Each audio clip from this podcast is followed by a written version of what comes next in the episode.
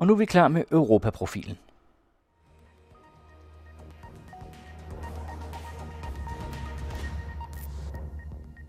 I dag fejrer vi Danmarks riges grundlov, og det sker i hele landet, landet med blandt andet politiske taler under den åbne himmel.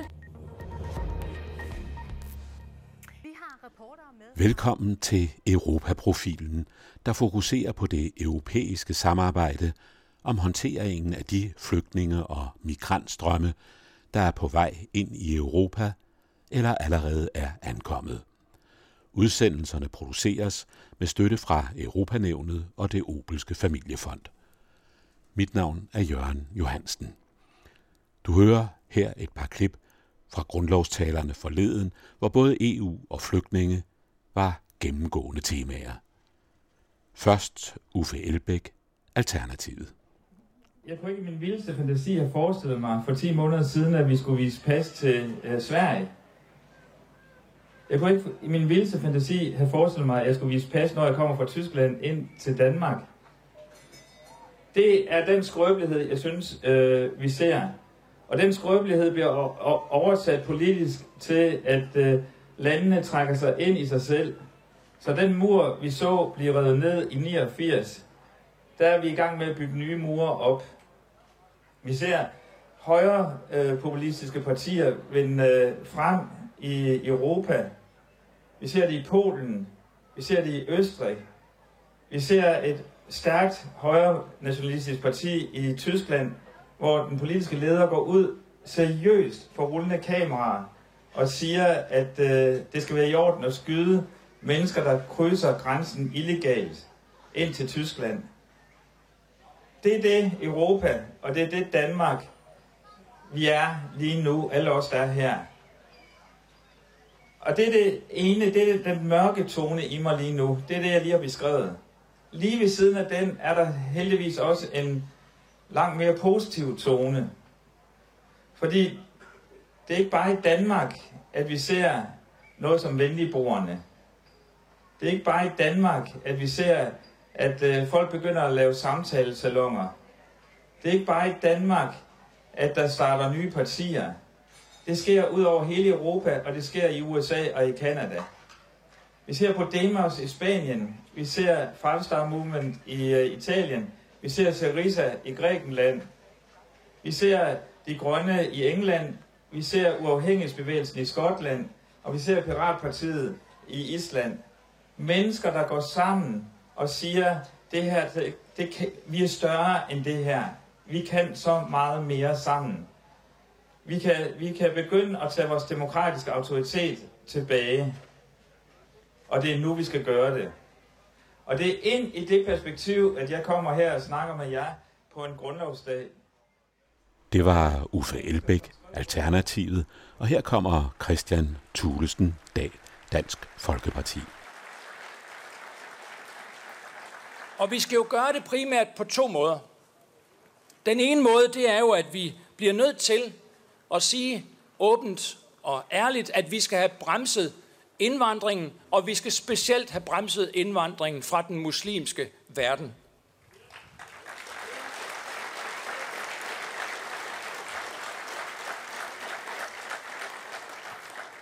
Vi skal simpelthen sikre, at de stramninger, der er lavet, de virker, og der skal komme flere til. Vi har lavet siden folketingsvalget i sommer cirka 30 stramninger af udlændingereglerne. Vi har gjort det mindre attraktivt at søge til Danmark. Altså for migranter og asylansøgere. Næsten i dialog med Dansk Folkeparti er en passage fra forfatteren Jens Christian Grøndal, der i sin netop udkommende bog Europas ambassade citerer den italienske forfatter Eri De Luca. Kulturer støder ikke sammen, de blander sig med hinanden. Man skal nok prøve at huske på, at dem vi er interesseret i at tale til, det er de mennesker, som gerne vil komme til Danmark, fordi de oplever Danmark som et trygt og sikkert land, et godt sted at rejse hen for sig selv og for sin familie. Og det kræver selvfølgelig, at vi har styr på tingene. Og derfor er det godt i alle sammenhænge, at vi sikrer det gennem de stramninger, der leveres. Og det er efter jo en periode på 3,5 år, hvor det ifølge den radikale formand Morten Østergaard var sådan, at man leverede 45 lempelser af udlændingereglerne. Jeg ved ikke, om I kan huske sidste efterår, mange kan nok, hvor vi så folk gående på vores motorvej. Politiet kom, og vi tænkte, at Nå, nu kommer der orden på tingene. Folk kommer væk fra vores motorveje, og bilerne kan igen køre. Men nej, politiet kom for at holde bilerne væk, for at folk med sikkerhed kunne gå på vores motorveje. Hvorefter de kom løbende bagefter og spurgte, øh, please, have some water. Jeg mener, det er da virkelig flot. Det er da det danske velfærdssamfund, når det byder sig frem på sin allerbedste side. Har I ikke lyst til lidt vand? Fordi hvis I skal gå hele vejen til Sverige, så har I virkelig brug for noget vand. Og når det...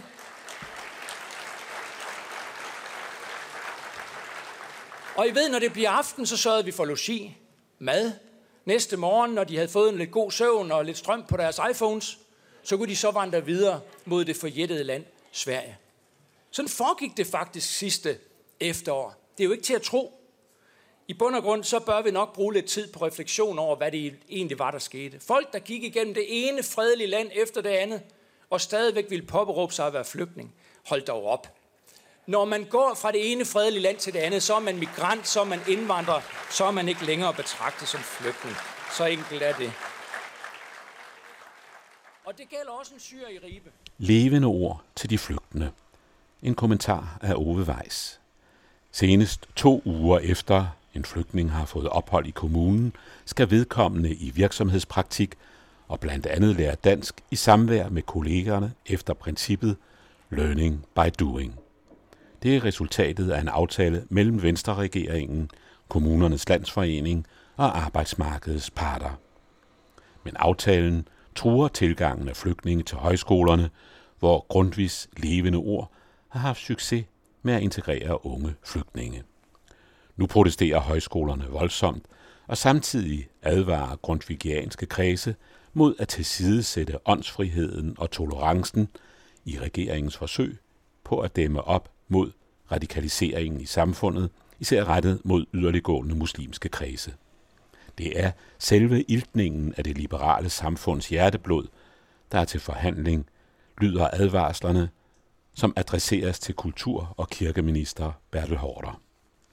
Grundvigianeren og den gamle højskolemand Hårder er af regeringschefen sat i spidsen for forhandlingerne om de følsomme værdipolitiske emner, fordi regeringstoppen anser ham for mere driftssikker end den ofte verbalt aggressive integrationsminister Inger Støjberg.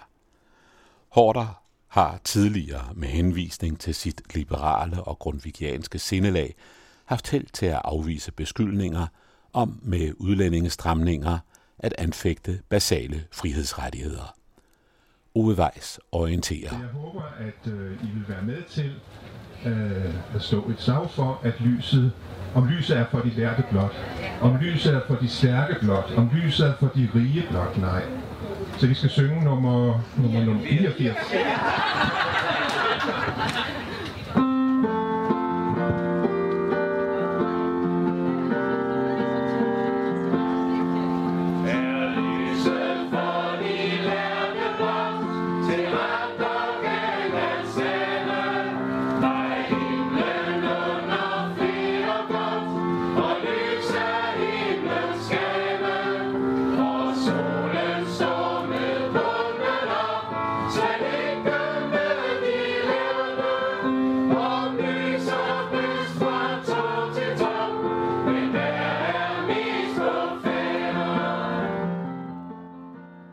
Sådan sang de sidste år i mindretallenes telt på folkemødet i Allinge på Bornholm, er lyset for de lærte blot til ret og galt at stave, spørger Grundtvig i 1839, og svarer, nej, himlen under flere godt, og lys er himlens gave.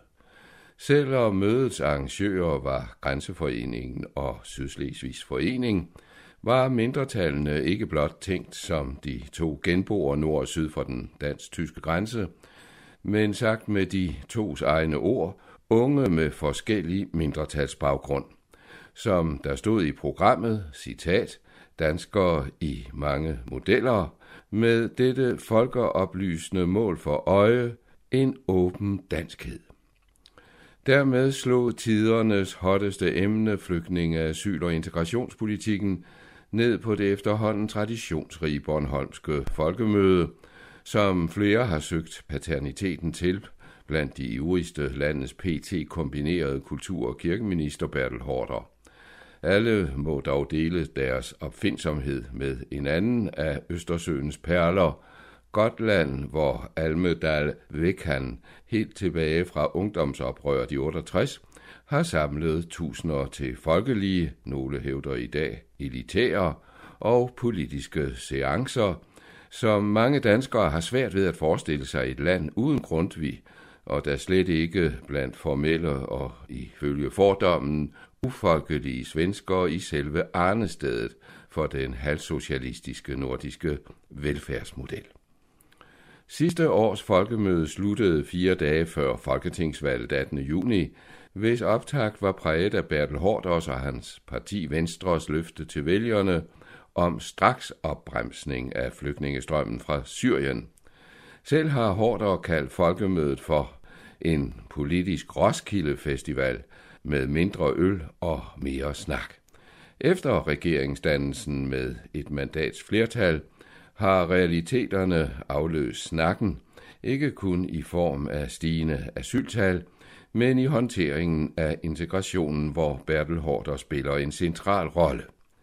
Han, eller retter hans chef, statsministeren, har ganske vist overladt integrationsministeriet til Inger Støjberg, men som venstrekulturminister og også kirkeminister ses det i hvert fald i brede liberale kredse som Hårders opgave at omsætte grundvis tanker om det frie og levende ord i praksis, blandt andet gennem højskolebevægelsen, som han selv er rundet af, og ofte har brugt som forsvar for eget frisind, når hans tidligere flygtningestramninger er blevet angrebet.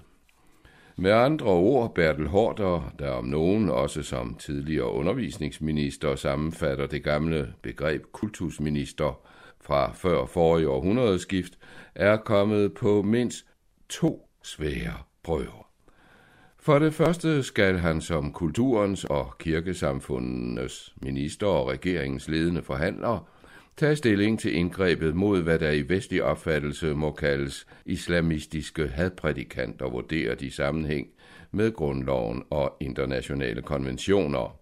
Religionsfriheden kommer på prøve sammen med ytringsfriheden og forsamlingsfriheden, blandt andet i forbindelse med fjernelse af offentlige tilskud til foreninger, hvis formål, sådan lyder kritikken, er i strid med demokratiske rettigheder. Og måske ikke mindst for en friskoleforkæmper fratagelse af visse private skolers, det vil i realiteten sige visse muslimske friskolers statstilskud, selvom netop friskolelovens egentlige hensigt er at sikre børnene og forældrene pædagogiske og holdningsmæssige alternativer. For det andet er 71-årige Bertel Hårder som grundvigianer, gammel højskolemand og regeringsmedlem kom de klemme mellem regeringens integrationsaftale med kommunernes landsforening og arbejdsmarkedets to parter om det såkaldte job- og læringsforløb, som betyder, at flygtninge skal i virksomhedspraktik senest to uger efter de er kommet til kommunen. Det vil forhindre et længere varende højskoleophold.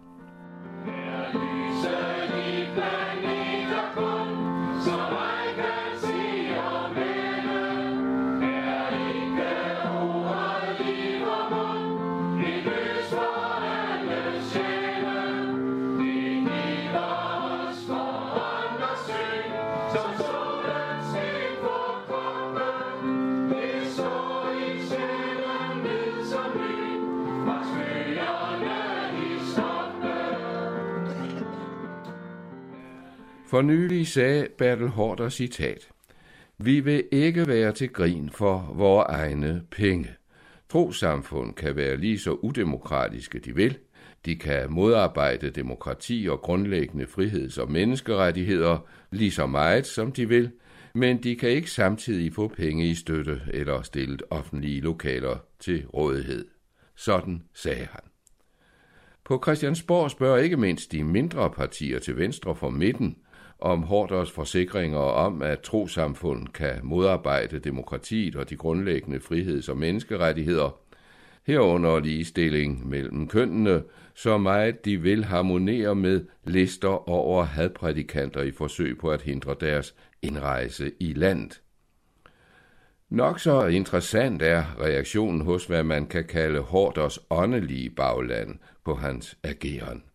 Han er sat i spidsen for forhandlingerne om de meget følsomme værdipolitiske emner, også uden for hans eget ressort, fordi regeringstoppen anser ham for mere besindig og dermed mere driftsikker end den ofte aggressive integrationsminister Støjberg, og fordi han som nævnt tidligere har haft held til at afvise beskyldninger for i lovgivningen at anfægte basale rettigheder med henvisning til sit liberale og grundvigianske sindelag. Det var derfor bemærkelsesværdigt, at formanden for Grundtvigs forumlektor Ph.D., Kirsten M. Andersen forleden tog til genmæle i en kommentar i Jyllandsposten under den spørgende overskrift Hvor går grænsen for åndsfrihed og tolerance? Som reaktion på Bertel Hårders og flere andre politikers afvisning af at, citat, være til grin for egne penge, skrev den grundvigianske forkvinde blandt andet. Stramningerne handler i sidste ende ikke om penge, men om hvorvidt tolerancen har grænser, og hvor disse grænser skal gå. Den lovgivningsproces, som kirke- og kulturminister Bertel Hårder står i spidsen for, er inde at rykke ved det inderste forhold mellem stat og borger. Det er selve iltningen af det liberale samfunds hjerteblod, der er til forhandling. Efter min mening skal politikerne være mindre optaget af, om vi er til grin for egne penge og interesserer sig mere for, at friheden ikke offres i demokratiets navn. Videre skrev hun, vi har været vant til, at staten med lov sikrer gode kår for åndsfriheden ved at garantere retten til frit at ytre sig og til forsamlings- og foreningsfrihed. Forældre kan danne friskoler, borgere indgå i religiøse fællesskaber, danne partier, foreninger etc. Staten kan ikke udleve friheden, men alene garantere den, Åndsfrihed, sådan som Grundtvig forstod det, består af to lige vigtige sider. For det første samvittigheden, som et menneske er bundet af, og for det andet det at være fri i sit religiøse forhold. Og hvad der er mindst lige så væsentligt, at det er til fælles bedste, at staten ikke tvinger borgere i tros- og samvittighedsspørgsmål. Og så slutter Kirsten Andersen på Grundtvigs Forums vegne med denne advarende salut, uden dog at vurdere årsagerne til for eksempel, som det har vist sig, en permanent beskyttelse af jødisk ejendom. Selvom Bertel Hårder altid har været en ivrig fortaler for at hævde åndsfriheden, er der grund til at være bekymret for, når lovgivningen udmyndtes lokalt i en konkret praksis, at såvel åndsfrihed som tolerance sættes over styr til stor ulykke for os alle. Også fra egne partifælder møder Bertel Hårder kritik anført af sin tidligere gruppefælle og integrationsminister, kollega Birte Røn Hornbæk. Hun har dog mistet lydhørhed med sin belastende statsløse sag og opstillede ikke ved sidste valg i Køgekredsen som hun i øvrigt overlod til Lars Løkke Rasmussen, der fyrede hende som minister. I et indlæg i politikken skrev hun blandt andet citat, det er uforståeligt, at Venstre engang Danmarks liberale parti i den grad mangler selvindsigt, og at ingen af venstrefolkene på Christiansborg kan se, at regeringen netop selv bidrager til at svække de danske værdier. Hårdere svarede i Jyllandsposten, at han ikke lider af dårlig samvittighed over at udfordre ytrings- og religionsfriheden med gentagende forsikringer om, at han naturligvis overholder internationale konventioner, og at han i øvrigt er lige så liberal og frisinden som Birte Røn Hornbæk. Altså en slags øv-bøv på ministerplan. Bertel Hårder har i øvrigt en pointe, for Røn Hornbæk har siden begyndelsen af 90'erne og især i perioder med ansvar for ressortområder, været strammer i flygtninge- og udlændingepolitikken, men til gengæld så liberal i friere stunder, at hun er taget til hjertet af selv den yderste venstrefløj. Men det er efter statsløse kommissionens rapport fortid.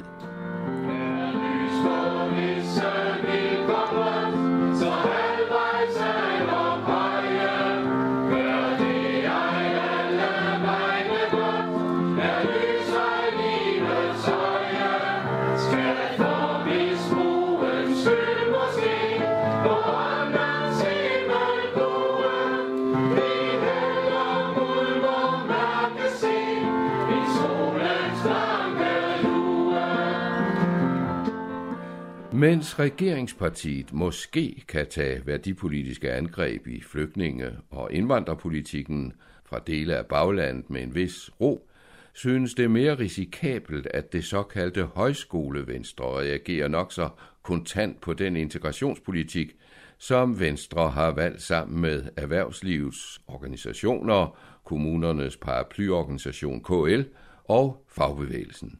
Jamen vil nogen med en vis ret spørge, er højskolevenstre ikke for længst afgået ved døden. For et par årtier siden mente den forhenværende partileder Mimi Jakobsen fra det forhenværende parti, Centrumdemokraterne, at højskolevenstre var blevet erstattet af handelshøjskolevenstre, og siden synes denne tidligere så stærke folkelige og politiske vækst i Venstres baghave også at være visnet bort. Der er ligefrem ondetunger, som påstår, at mange højskolevenstrefolk ironisk nok er blevet kvalt i stakke af ansøgninger om statskroner til deres liberale skoler. Gennem første halvår i år har 250 flygtninge ifølge Folkehøjskolernes Forening været fordelt på 33 højskoler i tal, som ventes mere end fordoblet til efteråret på godt 50 folkehøjskoler.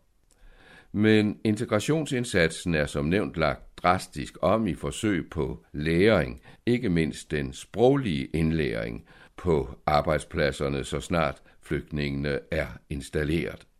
De mange kommunale sprogkurser og andre skoleformer har haft for ringe effekt, mener et flertal i Folketinget. Det er bedst, det siger også flere erfaringer fra ind- og udland, at flygtningene kommer i virksomhedspraktik af den ene eller anden slags, så snart de er bosat og på den måde lærer deres nye sprog hen ad vejen i daglig omgang med kolleger.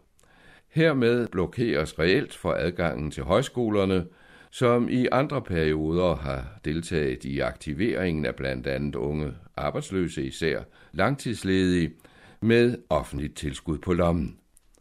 Men nu er der muligvis ikke længere tid til et højskoleophold – for flygtningene mellem 18 og 40 år skal fra begyndelsen ud og møde livets realiteter på arbejdsmarkedet efter princippet learning by doing. Til Kristi Dagblad siger generalsekretær i Folkehøjskolernes Forening Niels Glan, citat, Vi har gennem halvandet år ydet en markant indsats for at hjælpe det store antal nye flygtninge med at blive integreret i Danmark. Nu ser det ud som om integrationsaftalen som en tyv om natten har umuliggjort det. Det er vi kede af, ikke i forhold til os selv, for der er elever nok på de pågældende kurser, men i forhold til flygtningene. Og så tilføjer han, at han ikke mindst undrer sig for de centrale medlemmer af regeringspartiet Venstre, flere gange har rost højskolerne som et godt sted at integrere flygtninge.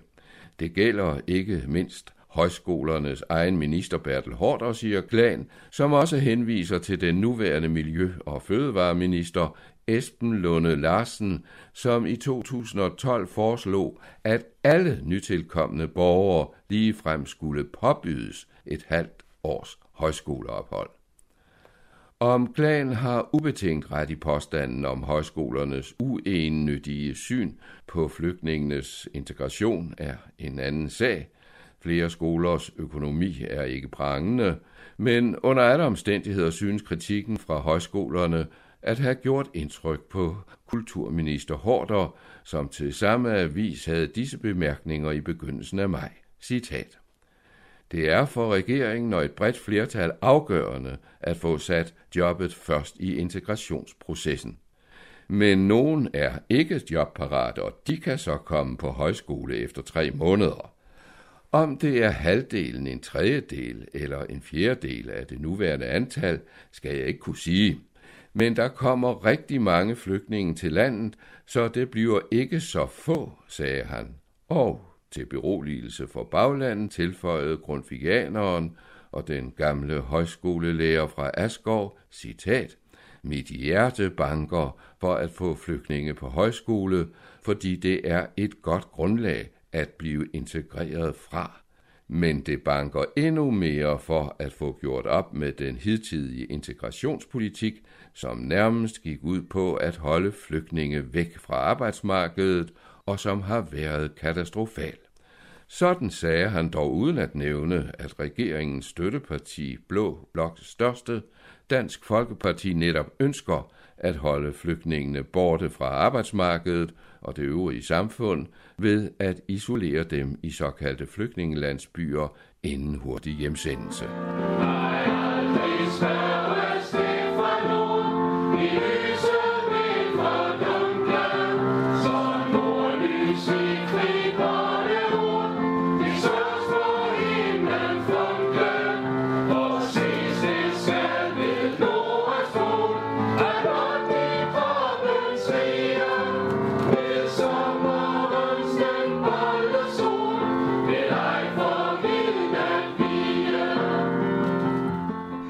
der er gode erfaringer med at lade grundvis levende ord, fortællingen i videste forstand bane vejen for flygtningenes integration, er socialdemokratisk ledet Roskilde Kommune et eksempel på. Her har man gennem fem år lavet alle flygtninge mellem 18 og 40 år begynde tilværelsen i Danmark med et højskoleophold, og efter planen skulle yderligere 90 flygtninge afsted i denne sommer. Og dem, det drejer sig om de unge flygtninge, synes til synlædende også, at højskolen er det ideelle sted. Det fremgår kort før sommerferien af en reportage i Politiken fra Højskolen på Kalø. Opholdet begyndte i januar. En stor del af kursisterne er flygtninge fra Syrien og Eritrea, som har fået asyl i Danmark. Fællessproget er dansk, og aktiviteter og undervisning tager udgangspunkt i den danske hverdag. 19-årige Sarin Tamo kommer fra Kobane i Syrien. Hun taler med accent, men ordene flyver frit og let forståeligt. Hun og de øvrige flygtninge insisterer på kun at tale dansk på højskolen. Hun siger, at det sproglige udbytte på Kalø har været langt større end på den kommunale sprogskole i Holbæk, byen, hvor hendes familie bor. Da jeg gik på sprogskolen, talte jeg jo kurdisk eller arabisk i pauserne, når lærerne ikke var der, og når vi forlod skolen, tog vi hjem til vores familier og talte videre på vores modersmål, siger hun. Når hun vender tilbage til Holbæk, gør hun sprogkurset færdigt og begynder i 9. klasse. Derefter gælder det HF eller VUC, og derefter muligheden for at begynde på tandlægestudiet. 26-årige Mahmoud Hanan har tre års jurastudier bag sig i den hårdt medtagede by Aleppo i Syrien. Han tvivler på det realistiske i at fortsætte jurastudierne i Danmark og ønsker først og fremmest et rigtigt arbejde, når højskoleopholdet er forbi. Et job som chauffør eller på fabrik. Jeg gider ikke være på kontanthjælp, siger han. Hans tiltro til den praktikordning, som regeringen og arbejdsmarkedet er blevet enige om, er ikke stor. Jeg kender mange, som har været i praktik et halvt eller et helt år, og som så ikke har kunnet fortsætte i virksomhederne bagefter. Så måske er højskolen med Grundtvig-pædagogikken alligevel løsningen for mange, og højskolerne ender derfor nok med fortsat at være et af omdrejningspunkterne i integrationspolitikken. Under debatten i Folketinget om integrationsloven kaldte de radikales ordfører Sofie Carsten Nielsen et højskoleophold for en integrationsbooster, mens Dansk Folkepartis ordfører Martin Henriksen havde syrlige bemærkninger. Det er meget smukt at se, at alle partier kan samles om at sende flygtninge på højskole, så bliver alt nok godt igen. Så held og lykke med den proces, lød det sarkastisk.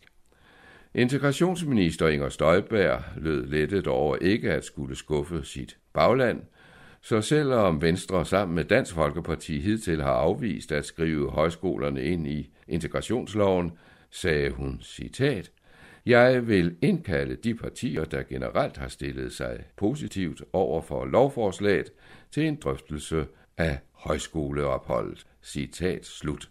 Så det levende ord lever fortsat i planen for en bedre.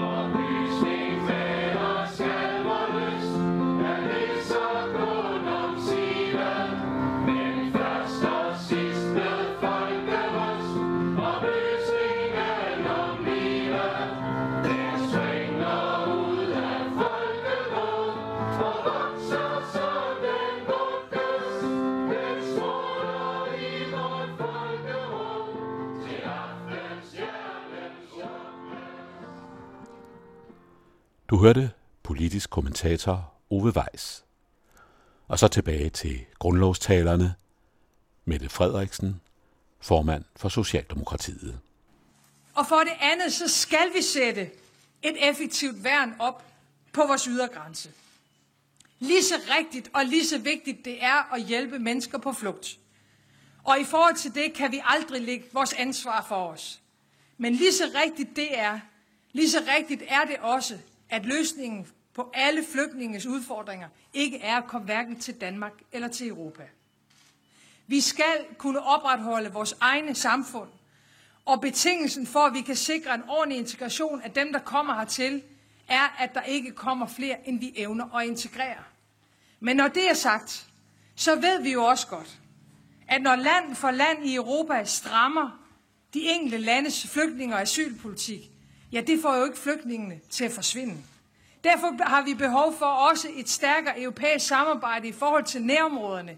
Giv mennesker noget at leve af og leve for, også i Jordan og Libanon. Sådan, at vi får bremset den historiske flygtningekrise med alt for mange menneskeoffre. Og det er jo en styrke, at vi kan bevæge os på tværs af landegrænser i Europa. Transporten, pendlerne og turismen, det er godt, men det går ikke med åbne grænser mellem landene, hvis ikke EU samtidig kan styre de ydre grænser. Jeg tror, migrantstrømme er kommet for at blive, og jeg tror, der er en forventning blandt europæerne om et europæisk samarbejde, der netop får styr på den ydre grænse. Du hørte Mette Frederiksen, formand for Socialdemokratiet. Europaprofilen produceres med støtte fra Europanævnet og det Obelske Familiefond. Mit navn er Jørgen Johansen, og i redaktionen sidder i øvrigt Ove Weiss og Annette Brun Johansen.